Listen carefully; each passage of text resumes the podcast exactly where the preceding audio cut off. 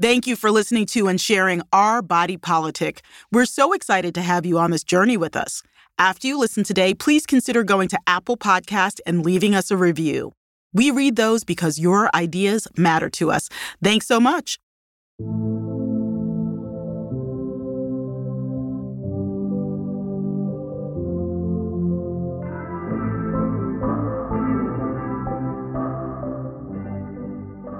Welcome to Our Body Politic. I'm the creator and host, Farai Chideya. In today's show, we continue our coverage of extremism in the U.S. Last month, the families of the nine people killed in the mass shooting in 2015 at Emanuel AME Church in Charleston, South Carolina, reached an $88 million settlement with the Department of Justice. Families and survivors said the federal background check system failed to prevent Dylann Roof from buying a gun used in the murders. Roof was convicted of federal hate crimes and sentenced to death in 2017, and his sentence was upheld this summer in an appeals court.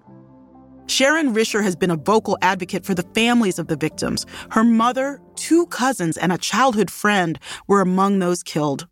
She worked as a hospital chaplain and a minister in Texas and a spokesperson for gun reform and for ending the federal death penalty. Reverend Risher, welcome to Our Body Politic. Thank you for having me. Thank you. First of all, I, I just want to say I am so sorry for the loss of your mother and um, that other members of your extended family were involved, um, you know, as victims of this massacre. And I've been lucky enough to visit Mother Emanuel and seen the strength of the congregation after the massacre um, during the 2016 South Carolina primary.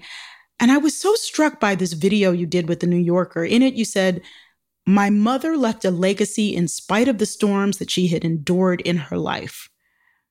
So, why don't we start with you telling me what your mother was like and how she served the church and how she served you and your family? Well, I tell you, the story of Ethel is a is a is a complicated story because first of all, my mother ended up being a uh, young, unwed teenage mother with me. In the 1958, I was born. So things were really, as far as uh, black people, things were really not good. Even through all of that, there was this thing in her that I guess we just get from our ancestors about being persistent and and and especially having faith. Her thing always was you can have anything you want if you're willing to work hard to get it. And so that's what carried her through and what has uh, come down to me. I just remember not only hearing about the massacre, but then watching um, Dylann Roof, who since has been convicted of this massacre, be treated like a little boy. And now I see it happening with Kyle Rittenhouse. You connected that too? I saw that. I said, you know what? This little Kyle Rittenhouse is trying to be another Dylann Roof, but he didn't do what Dylann Roof did. But Dylann Roof gave all these little boys the courage and the gumption to just wild out. I mean, how does it feel to see these young people being infantilized in some ways when Trayvon Martin and Tamir Rice and so many other black boys are viewed as threats at even younger ages. Well, you know, our white brothers and sisters have always had a way of trying to keep their folks innocent as long as they can. You know, it started off with the women and, you know, men being lynched and killed for looking at them or whistling or whatever. So they have this fantasy of their innocence. And so with Carl Rittenhouse and, uh, with Dylann Roof, they don't see what they have done wrong. They just see that, oh, they, they made a mistake. They really didn't really want to do this. So you see what kind of atmosphere or what kind of culture they grew up in to produce these little boys like this. There was a whole discussion that came up about forgiveness. Um, there was a family member of another victim who offered forgiveness to Dylann Roof. You weren't on the same bus, from what I understand. So tell us where you were and where you are now. Well, you know, after hearing her say, I forgive him, I just started to scream and holler because I couldn't believe that this was what came out of my sister's mouth. I couldn't just believe it. And other family members got up there and I was like, they, that something wrong with them. How are they talking about forgiveness 48 hours after this thing had happened? And, and, and, and nobody's had a chance to, to, to process that. I was uh, in a lot of rage and anger about that. And that rage and anger fueled me. It gave me that, whew, it gave me something to blame and to hold on to because nothing made sense. And do you still feel the same way or have you? You know what? No, I don't. In October of 2017, I was preaching and the Spirit of God fell upon me doing that service. And I know for some people that might sound crazy, but for me, this is the life I lead. And God said to me that day while preaching, it's time for you to get this Dylann Roof thing over with. You've been carrying this thing. You've been screaming and hollering, praying, not praying. I know that you know that you will have to forgive him. And so the words just kind of came out my mouth. I forgive you, Dylann Roof. And I'm trying to look on my sermon, trying to figure out, wait a minute, this, this, I'm trying to get my head together because wow. I'm like, something just happened and I have no control over this. What does forgiveness even mean to you? I mean, I, will say for me, I've kind of divided forgiveness into a, a like a transactional forgiveness, which is like forgiving a bad debt. And then there's a separate forgiveness that to me is a, a deeply spiritual forgiveness. Right. Forgiveness is setting yourself free from carrying anything that has to do with whatever particular situation. Dylann Roof had overpowered my life you hear me? Mm. Physically, mentally, spiritually, emotionally, all of that. He took over me. And in order to get back to some semblance of me, I had to let all of that stuff go and rely on God, knowing that God wants us to forgive so we could be free. Not that I absolve him of what he did, but you have no more power over my life. And this was not the first moment of racial terrorism at the church. Of course, um, Denmark Vesey had planned a rebellion of enslaved people, and the church was burned down in 1822, I believe. Right. You know, how did yeah. you talk about that act of racial terrorism when you were going to the church as, uh, you know, a girl and woman? Did you discuss. But you, we didn't talk about that. Interesting. No. So it wasn't until I got to be, you know, graduated from college and, and things like that to really delve into the history of Emanuel. But it just shows that that church has always been a symbol for, for the black church in South Carolina, a place that was started because black people could not worship in the white Methodist church. Yeah. The pride that I have coming out of that church, I think some of that has rubbed off on me and my willingness to be able to talk about the hard subjects and to be able to be proud of the fact that I come out of a church that stood for racial equality for black people, all people. And how did you get into the ministry? ah, you know what? It's kind of crazy. I uh, had been go- going through a divorce, had gone through a divorce, was looking for a job, and ended up being uh, hired by the Presbytery of Charlotte, and that's the district office of the Presbyterian Church in Charlotte, North Carolina. And I started to participate in the church, teaching Sunday school, yada, make a long story short. A guy was uh, on a recruiting tour from Austin Seminary in Texas. And uh, we were talking. He said, anybody ever said that you probably have gifts for ministry? He said, you certainly know how to talk. I went to this school and God was saying, get ready because this is where you getting ready to come because I'm getting ready to turn your life upside down and I'm going to use all of that you done been through to be a messenger for me, to be able to reach the people on the street all the people in the White House. I got something for you to do. So here I am. With all I have been through, God sees fit to put me in situations and with people that actually have an opportunity to make change. We spoke with the designer of the memorial that's being built at Mother Emanuel for the Emanuel Nine, for your mother. We're going to hear from him later in the show, but what's your hope for the memorial as a thing in itself? And as a living memorial of the lives of the parishioners, as it, hopefully we move towards something better than what we have now. I want people to be able to come on to that church campus and to be able to read the words and to feel the spirit of those nine people. They were good Christian people.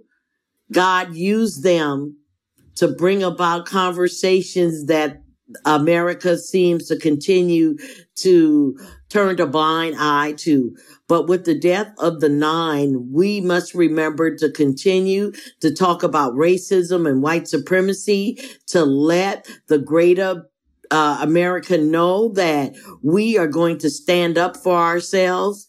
Those nine people represented more than just being killed by uh, white supremacists. They represented God. Well, Reverend, we're going to leave it there. And I just want to say again, I am so deeply sorry. And thank you for sharing about your community. Thank you so much. Thank you. That was Reverend Sharon Risher. Her book is For Such a Time as This Hope and Forgiveness After the Charleston Massacre.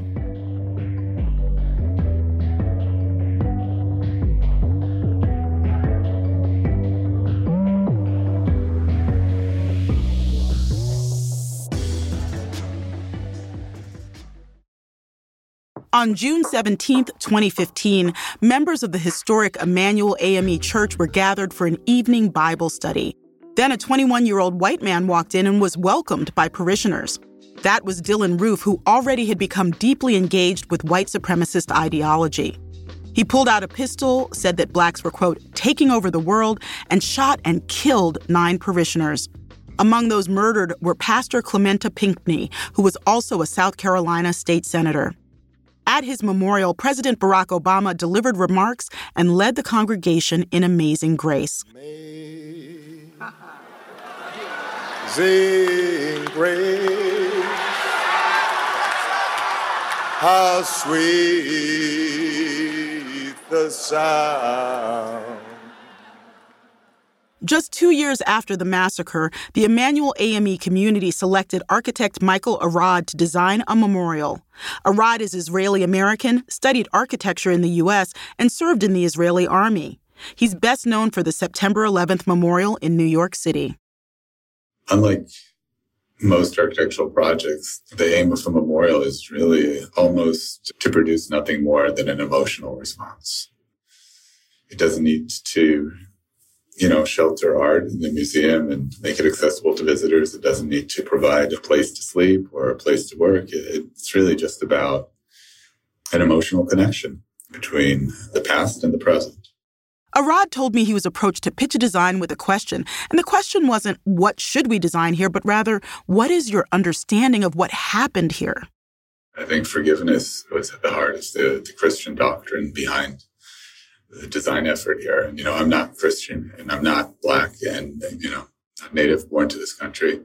And so it was really sort of approaching this project from the outside and listening. I think there are many things which are universal. And I think that architects and designers, we have a tendency to, to think about how is it going to look? How is it going to be built rather than what is it about first and foremost? Architectural Digest wrote that unlike the bid for the 9 11 memorial, which Arad won through what they called the force of his design concept, this Emanuel 9 memorial project consulted with church members. Arad and parishioners came to a shared understanding of the themes of the memorial before even getting to the drawing board. Arad made sure to incorporate feedback from the community into his design process for the memorial, and he told me a little bit more about that collaboration and its challenges. It was difficult sitting across the table from strangers who've suffered terrible and violent loss and asking them to talk about it to a complete stranger. But I think those conversations, some of which occurred around a conference room table in the library next door to the church, played such a, a critical role in helping me understand what this project should do before I even thought about what it might look like. Part of the back and forth, Arad said, was about whether to focus directly on the victims or broaden it to be about the whole congregation and its history of persecution. It's fairly abstract in some ways and very direct in others. I mean, it delineates the actual footprints, it lists the actual names. I thought it was important that anybody who comes here would immediately understand who the victims were and what their race was. And I brought that to the group and some people embraced it and others felt that it actually shifted the focus of the memorial from the congregation and the victims' families to the nine themselves. And the nine, as terrible as their death was, is part of a much longer history for this congregation of two centuries of persistence and suffering and overcoming. And it was important for Arad to take the time to get things right. It was a difficult period of trying many different design directions. And what we ended up with, I think, very much reflects on the history of the church and on the spirit of the church. It's a congregational space, a place that brings people together. The design of the memorial courtyard is really centered on the names fountain that lists the nine. The source of that water is a cross cut in a bowl, and the water flows up and over the names. But flanking that fountain are two long fellowship benches that create a, a place where people can come together as a congregation. And I think it's the strength of this congregation and its history that we were trying to draw upon. Arad says he hopes the memorial can help connect people to that whole arc of history, not only of the Emanuel AME Church, but of the city and community in which it resides. He referred to another monument in Charleston that was taken down in 2020 during the summer of racial justice protest. It was a statue of John C. Calhoun, a former U.S. vice president and adamant supporter of slavery. When we began this process. We could not have imagined that the Calhoun statue would come down. It seemed permanent on the, the Charleston skyline. And yet it has come down. And I think we are trying to understand now where that line is. Which stories do we feel we should reconsider their impact on our public spaces, on our day to day life. And it's not easy because a lot of the past of this country is tied up in people who performed acts that were both good and evil. And how do you parse that out? I would say that our whole country was horrified by what happened, ashamed in some ways that such a thing could happen in our in our world. This memorial is an attempt to both remind us that it happened, but also to move us into a world where such attacks, such hatred doesn't exist we're always in the middle of time, right? But this feels like a particularly fraught moment. And I think if we can create a place in Charleston that allows visitors to come to honor the nine, to honor the survivors, and to reflect on the history of this congregation, we will have succeeded. Michael Arad is the architect behind the planned Emanuel 9 Memorial. Just this past week, the Aspen Institute put out a report from its Commission on Information Disorder. For six months, members of the commission, including our next guest, heard from researchers, community leaders, tech industry representatives, and lawmakers about the impact of disinformation and what we can do about it. Civil rights leader Rashad Robinson was co chair of the commission, along with journalist Katie Couric and cybersecurity expert Chris Krebs. Robinson is president of Color of Change, a racial justice organization of more than 7 million members. Its mission is to build power for black communities. For years, Color of Change has pushed for accountability in the media. Robinson was instrumental in forcing Bill O'Reilly off the air, for example. The organization pushes for better representation of race in Hollywood, defends net neutrality, and also has set its sights on equity issues in social media and tech platforms. Welcome, Rashad. Thanks for having me. In this commission's report, you talk about what happens online as connected to entrenched and historic inequity. What else do you think is really notable in the report? Information disorder is a crisis that exacerbates all of the crises. You know, when bad information becomes as prevalent, pervasive, and persistent as good information, it creates a chain reaction of harm. And one of the biggest challenges we've had um, in this country and dealing with it is the lack of leadership, the lack of leadership from the public sector, the lack of leadership from the private sector. And I think this report really provides a roadmap and some clear direction and some clear recommendations for dealing with this problem and does that sort of with the support from a wide range of folks that were both on the commission, but the wide range of experts who actually came in and, advised. Let's go to what your 15 recommendations are. We're not going to go through all of them, but give us a couple. Now I instantly thought of the super spreader recommendation that really mm. focused on the platforms and dealing with the relatively at times small number of people who have outsized impact on how information gets spread. Transparency, creating more transparency at the platform level just not only for researchers, but for us to understand and for government to understand how ads are being funded and by who. The same way that, you know, TV ads have to be transparent. And then, from my perspective, some of the most important are the ones that really get at the product design and the business model. You know, the platforms have relied on something called Section 230 of the Communications Decency Act to be able to oftentimes shield themselves from accountability. All the recommendations really need to be taken together asking folks um, to be more mm. resilient or to get more uh, literate in media doesn't deal with the fact that these platforms are constantly changing their algorithms and constantly changing sort of how they move content. All of these taken together, though, I think are going to be very, very important. And, you know, now the work continues to push those in power to recognize that they've got to move and they've got to move quickly in this report from uh, the commission, there is um, a lot of talk about media, including local media investment, and also a lot of talk about diversity of workforces. So, you know, diversity of social media platform companies. It strikes me too that, like, what we've seen from the you know, the migration of the online advertising model is that Facebook is the local newspaper for so many people now. And when you think about diversity in the context of both the platforms and media, what kind of case can you make that hasn't been made before? How do you actually operationalize these changes? You know, I you know, say often, and we say often at Color of Change, that we will always lose in the back rooms unless we have the people lined up at the front door. And to be perfectly clear. This is why um, reports like this um, are only as important as the people who get behind and continue to push. So we need mm-hmm. more people engaged in this work of making demands, of pushing policymakers. The Public Restoration Fund as one of the recommendations that really was born out of sort of looking at the truth campaign and thinking about sort of how do we have a place where resources can be aligned to actually make real investments in solving some of these problems. And so what we wanted to do is put some, you know, just some love and some support behind these initiatives, but also, um, I think, some focus on the need to continue to scale. Let's circle back to something you mentioned earlier Section 230 of the Communications Decency Act.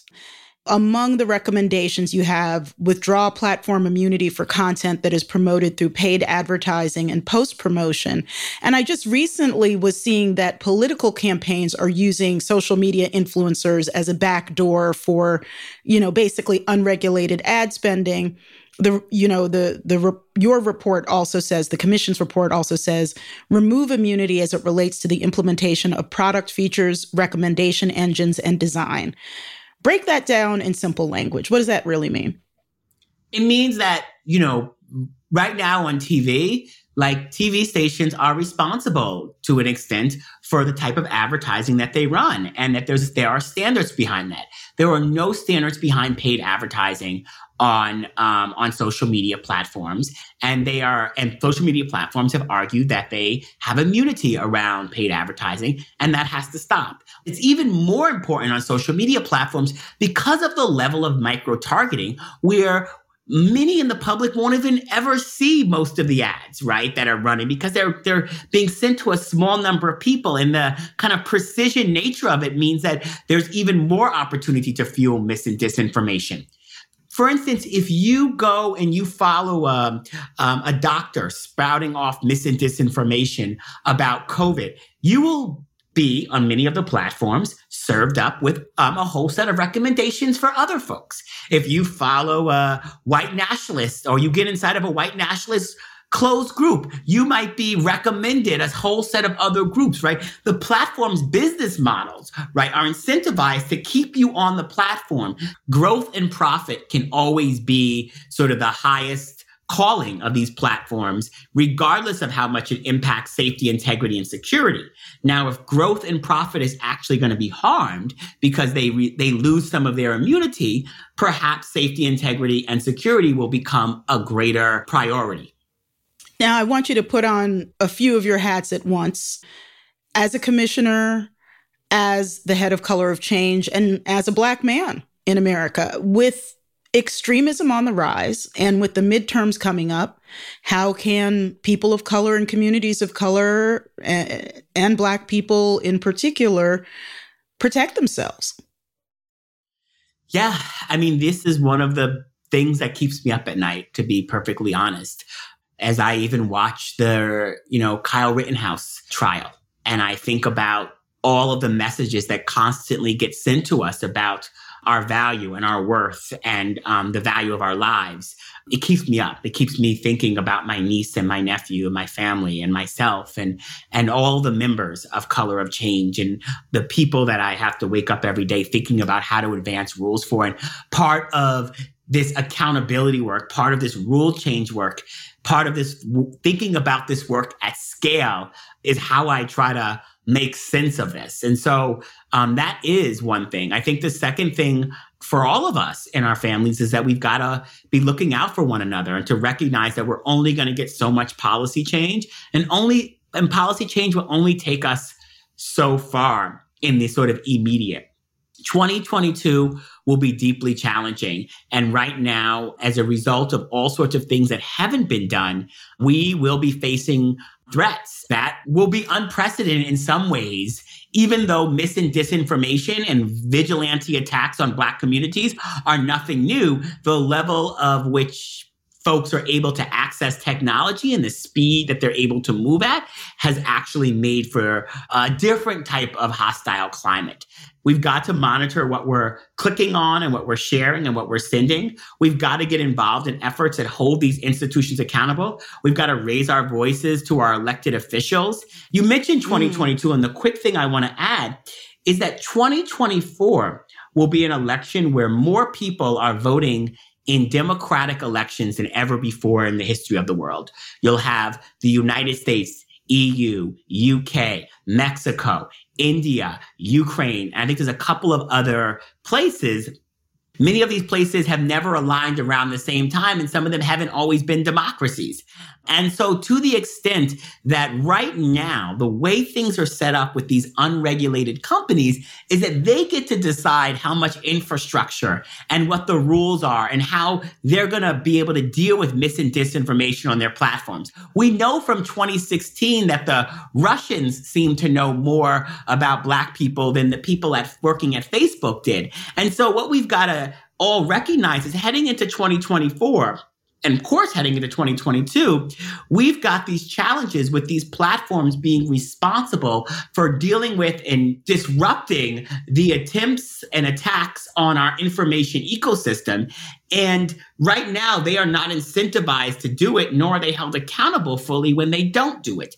And so part of the urgency is related to being able to protect the ability to have democracies. And particularly as a civil rights and racial justice leader in the United States, I think about what does it mean to have multiracial democracies. And multiracial democracies are an experiment. And right now, this experiment is being challenged. Last question, and, and you can just keep this short. What keeps you going? You mentioned your younger family members. Like, what, what keeps you engaged? What keeps you hopeful? You know, uh, 2020 the summer of 2020, racial justice became a majoritarian issue. Many people thought the best we could do in terms of activism was clap outside of our windows or uplift investigative journalism. And people of all races took to the streets. Now, just because it's a majoritarian issue doesn't mean it's a governing majority. But what keeps me going is not just the activism of everyday people, but it's the opportunity I have every day to see the challenges that we are facing and know that I can be part of doing something about it. Rashad, it's really great to hear you talk with such passion about an issue that is so important. Thanks for joining us. Thank you for having me. That was Rashad Robinson, president of Color of Change and co chair of the Aspen Institute Commission on Information Disorder.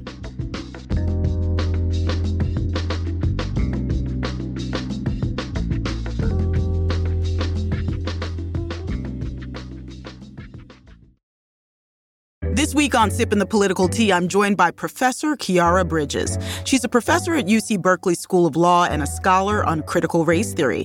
She also wrote a book about it, Critical Race Theory, a Primer.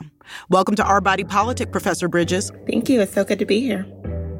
And I'm joined by Our Body Politic contributor Karen Attiah, also a columnist for The Washington Post. Her work focuses on race, international affairs, culture, and human rights.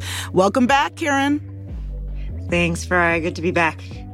So let's get right into it. This week we are talking about critical race theory, the thing that many people deliberately describe the wrong way. Here's a clip from NBC News about the fight happening around critical race theory, or CRT. Parents are accusing school boards of indoctrinating kids by teaching critical race theory. That's an umbrella term for the academic study of racism's extensive impact. But new NBC reporting shows that the blowback is not a grassroots movement. It's actually a national push with at least 165 local and national groups aiming to disrupt lessons on race and gender. Khiara, as a scholar of critical race theory, why do you think this debate seems to be gathering steam even as more news outlets have tried to explain what CRT is and isn't? I think the debate is gathering steam because it's working. The whole reason why we're talking about critical race theory now is to get that base that Trump motivated, coalesced into sort of a movement to get them active, to get them out of their homes and to keep them afraid about losing, you know, what they imagine to be their country to um, non-white others. And Karen, you know, we're going to do a deep dive on this later, so don't go into too much detail, but give us a quick hit on how CRT is showing up in politics. And do you also think it's gaining steam? Yeah, I mean, from where I've been based, my home state of Texas, naturally one of a handful of red states that has, well, actually not even explicitly said uh, CRT should be banned from schools, but Governor Greg Abbott basically saying that any teachings that make kids feel uncomfortable or, or, or, guilty for things that happened in the past should be outlawed. And it's absolutely gaining steam. And I think just like Khiara said, uh, why is it gaining steam? Because it seems to be working and it's, it's actually quite frightening, frankly. And I think also it's gaining steam because as we saw last year with the protests and Black Lives Matter and pushes for more diversity and inclusion, that gained steam too. So it's almost like this push and pull, this action and backlash that we're seeing here in our politics. Yeah, and and you know, school board meetings and classrooms have become ground zero for the issue. So, Khiara, walk us through how you make sense of, you know, why the pipeline into students' brains is, you know, right now kind of a a, a treacherous road.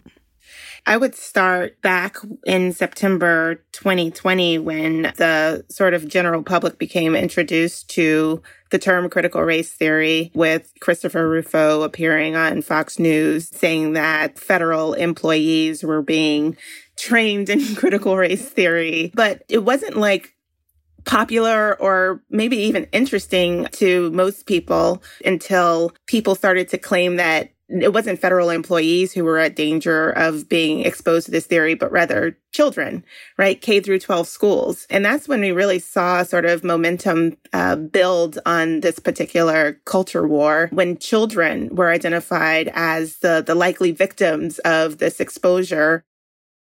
And this has real world consequences. At least six educators have resigned due to death threats. It's led to, you know, kind of poisonous school board meetings.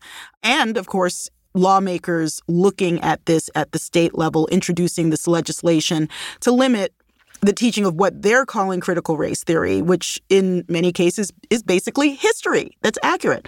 And Karen, with mm-hmm. all of this going on, you know, you're someone with one of the top jobs in journalism and opinion columnist for the Washington Post. So, how should journalism be covering what's now this massive legal battle royale? I actually had the opportunity to um, attend one of these contentious school board meetings. The case of Dr. James Whitfield in Great Colleyville Heritage uh, High School in North Texas. Um, this is the Black principal who was accused of promoting critical race theory. So, you know, I had an opportunity to go to one of the hearings where the board was deciding on his professional fate as um, the first Black principal of Grapevine Colleyville Heritage.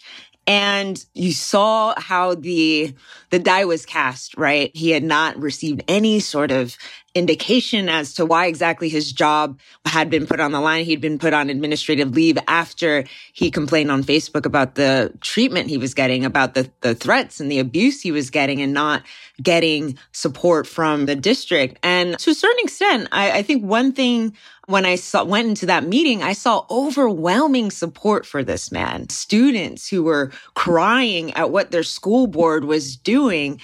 There are so many parents and students who are aghast at what mm. is hmm. happening. And the kind of the right wing, you know, GOP, they're using these issues, CRT, to frame themselves as the party of parents' rights.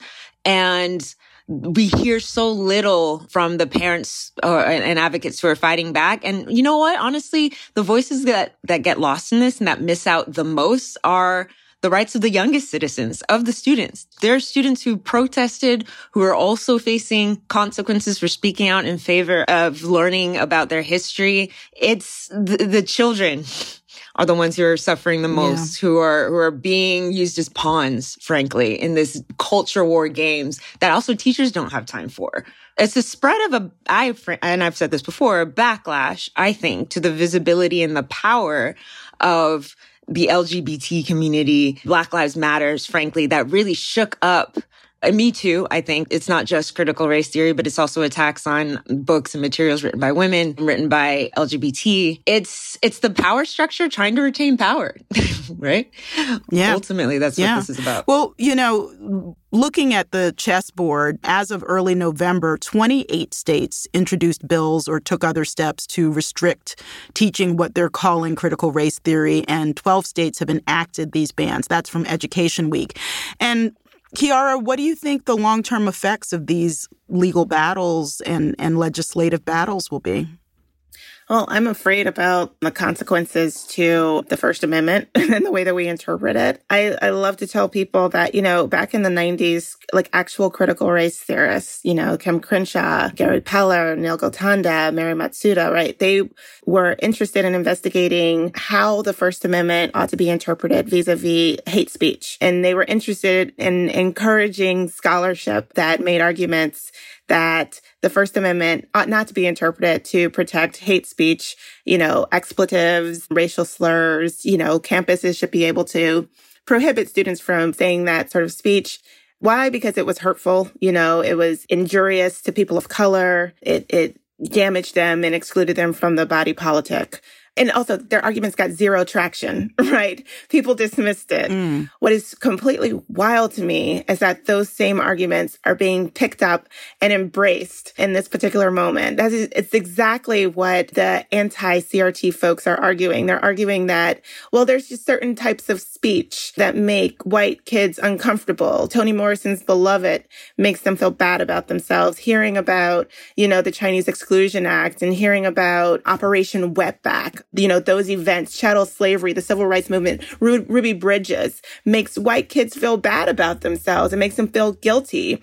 And so we have like this perversion of the First Amendment, how the First Amendment can't protect people of color from harmful speech, but is perfectly protective of, of white kids. We just spoke earlier in the show with Rashad Robinson of Color of Change and also the Aspen Institute Commission on Information Disorder, which just produced a major report on disinformation. And we talked about the ways in which race and disinformation get put into a merge lane as people look to weaponize information or rather disinformation. So, Karen, looking at this from a committed journalist perspective, this wave of disinformation and how race and now what's being called CRT play into it. How do you see a path ahead to increasing the level of trust that people have in news these days? Hmm. Or do you? I actually just uh, a few weeks ago did a, a, live chat with Washington Post readers, and I got a lot of questions about Karen. Can you just explain what CRT is? And again, I try to write from the perspective of okay, well, how do you push back against what is a well funded information war? Does it make sense to try to say, okay, well, we'll just write a bunch of articles or, or we'll just have a bunch of workshops about what CRT is? Is that actually what is going to work? And I find myself being quite skeptical about that because it's not about this is not about CRT because mm, exactly. it's not being taught in schools. It is not. It's about control. It's about power. And let's go deeper into the politics, like Virginia's recent gubernatorial election. Here is a clip from the Hill of Governor elect Glenn Youngkin addressing his supporters during the campaign. We have some abhorrent chapters in our history. We have to teach them. But, friends, Dr. Martin Luther King called us all to be better than we are. He called us to judge one another based on the content of our character and not the color of our skin. And critical race theory is a political agenda that is absolutely in our schools. And it teaches everyone to view everything through a lens of race and then pits our children against one another. So so let me just start very briefly with you know the question of invoking Martin Luther King. Professor, I will go to the good professor. Mm-hmm. What is the point of invoking you know Reverend King here? Dr. King is one of those figures who actually stood for something very particular, but has been uh, sort of rendered into an ambiguous figure whose sayings, whose words, quotes can be used by those on all sides of an issue as sort of affirming their claim. We see it in the law all the time, you know, with Dr. King's hope that we would one day be judged on the content of our character and at the color of our skin as like a claim that the Constitution demands color blindness and therefore programs like affirmative action or race conscious school assignments, those things are unconstitutional. So we've seen Dr. King weaponized to claim that Dr. King would be in some way opposed to the intellectual framework that critical race theory actually is to claim that Dr. King would be opposed to teaching about Ruby Bridges and these efforts uh, to desegregate schools in the 1950s and 60s. It really is laughable. Yeah, and, and Karen, hold you know, that whole Reverend King thing in mind. And let me fold in a quote from a New York Times piece that quoted Yale graduate student Micah English. He said, Quote, the Republican message right now is essentially Democrats and Biden are only concerned about teaching your children critical race theory instead of focusing on the economy. The Democrats have no unified counter message, and until they do, they are likely to continue to suffer major losses in the midterms and beyond. Now, Karen, I feel like the midterms are next week, not next year, just judging by the heat in the kitchen. Can you give us a little bit of perspective on how these threads are also affecting the chessboard for next year's congressional elections and other elections?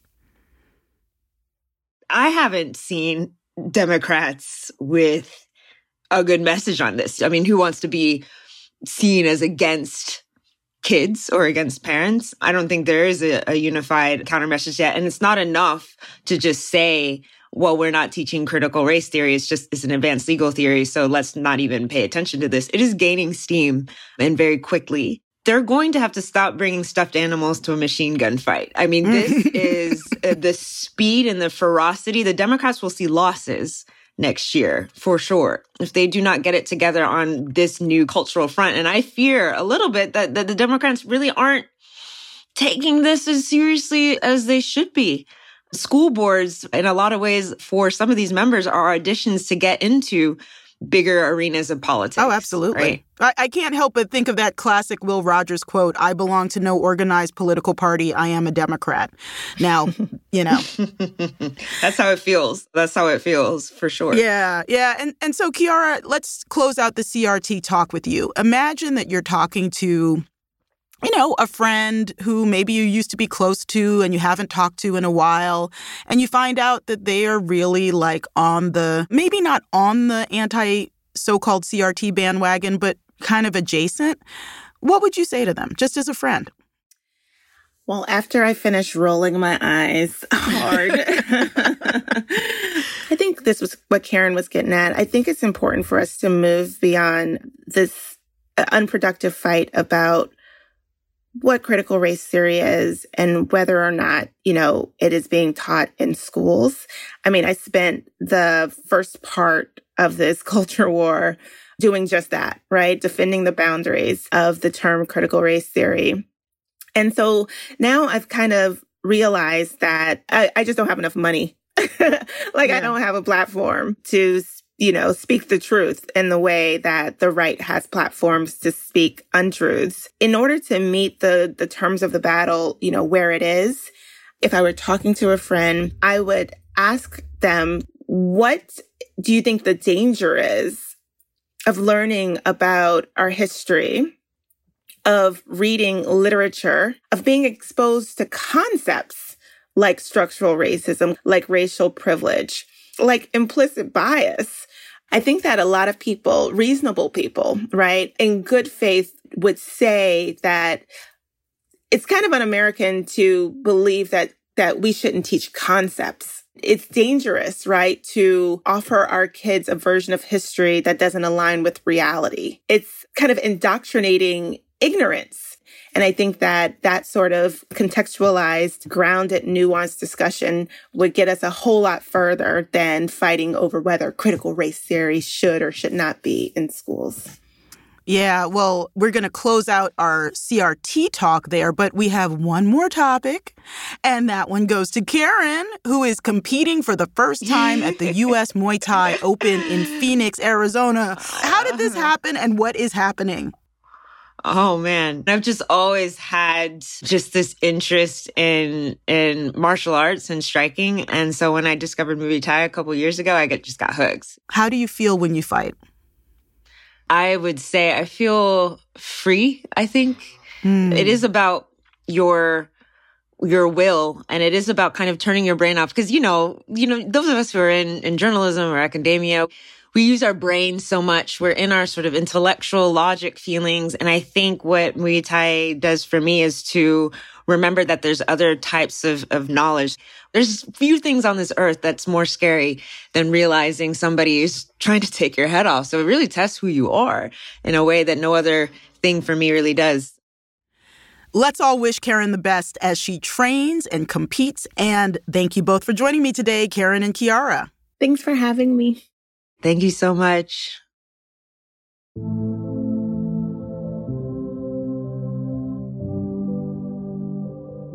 That was Karen Attiah, columnist at the Washington Post, and Khiara Bridges, professor at UC Berkeley School of Law and a scholar on critical race theory.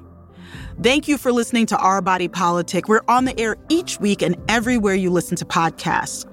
Our Body Politic is produced by LWC. I'm the creator and host, Farai Chideya. Juleyka Lantigua is executive producer. Jen Chien is executive editor. Our senior editor is Veralyn Williams. Paulina Velasco and Sarah McClure are our senior producers. Cedric Wilson is lead producer and mixed this episode. Our political booker is Bridget McAllister. Emily Daly is assistant producer. Original music by associate sound designer Kojin Tashiro. Production assistance from Mark Betancourt, Elizabeth Nakano, and Natina Bean. This program is produced with support from Craig Newmark Philanthropies, the Charles and Lynn Schusterman Family Philanthropies, Democracy Fund, the Harnish Foundation, Compton Foundation, the Heising Simons Foundation, the Be Me Community, Katie McGrath and J.J. Abrams Family Foundation, and from generous contributions from listeners like you.